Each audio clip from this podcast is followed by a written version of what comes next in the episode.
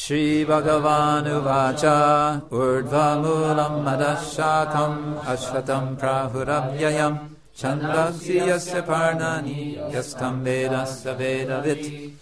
परश्चोर्ध्वम् प्रश्रितस्थस्य शाखा गुणा प्रविद्धा विषयप्रवाल अधश्च मूलान्यनुसन्ततानि कर्मानुबन्धीनि मनुष्यलोके न रूपमस्येह ततोपलभ्यते नन्तो न चाधिर्न च सम्प्रतिष्ठा अश्वतमिदम् सुविरुदमूलम् असङ्गशस्त्रेण धृतेन चित्वा ततः पदम् तत्परिमार्गितव्यम् यस्मिन् गता न निवर्तन्ति भूय।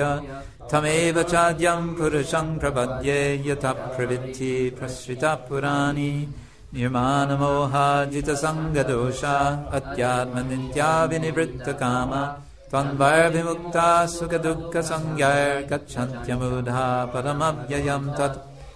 न तद्भाषयते सूर्यो न शशङ्को न भावक, यत्कत्वा न निवर्तन्ते तद्धाम परमं मम। एवं स जीवलोके, जीवभूतः सनातन।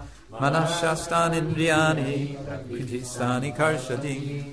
शरीरं यत्तवाप्नोति यच्चाप्युत्क्रमतीश्वर गृहीत्वा एतानि संज्ञाति वायुर्गन्धानि वाशयत्। श्रोत्रं चक्षुस्पर्शनं च, रसनं घ्राणमेव च। अधिष्ठाय मनश्चायं विषयानुपसेवते उत्क्रामन्तम् स्थितम् वापि भुञ्जानम् वा गुणन्वितम् विमूढा नानुपश्यन्ति पश्यन्ति ज्ञानचक्षुषा। यतन्तो योगिनश्चैनम् पश्यन्त्यात्मान्यवस्थितम् यतन्तोऽप्यकृतात्मानो नैनम् पश्यन्त्यचेतसा।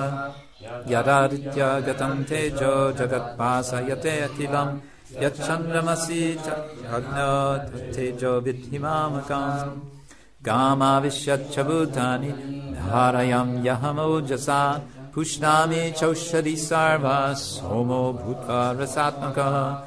अहम् वैश्वानरो भूत्वा प्राणिनाम् देहमाश्रित। प्राणापानः समायुक्त पचान्यन्नम् चतुर्विधम्। सर्वस्य चाहम् हृदि सन्निविष्टो मत्तः स्मृतिज्ञानम् अपोहनम् च वेदश्च सर्वैरहमेव विद्यो विरन्तकृद्वेदविदेव चाहम् द्वाविमा पुरुषो लोके क्षरश्चक्षर एव च क्षरः सर्वाणि भूतानि कुतस्थोऽक्षर उच्यते उत्तमा पुरुषस्त्वन्या परमात्मेत्युदाहृत यो लोकत्रयमाविश्य विवर्ध्यव्ययम् ईश्वर यस्माक्षरम् अतीतोऽहम् अक्षरत् अपि चोत्तम अतोऽस्मि लोके वेदे च प्रतितः पुरुषोत्तमः यो ममेवं न सम्मुधो जानाति पुरुषोत्तमम्। स सर्वविद् भजति माँ सर्वभावेन भारत इति गुह्यतमं शास्त्रम्। इदम् उक्तमयानक। एतद्बुद्ध्वा बुद्धिमं स्यात् कृतकृत्यश्च भारत। ॐ तत्सत् इति श्रीमद्भगवद्गीतासु उपनिषत्सु योगशास्त्रे श्रीकृष्णार्जुनसंवादे पुरुषोत्तमयोगो नाम पञ्चदशोऽध्यायः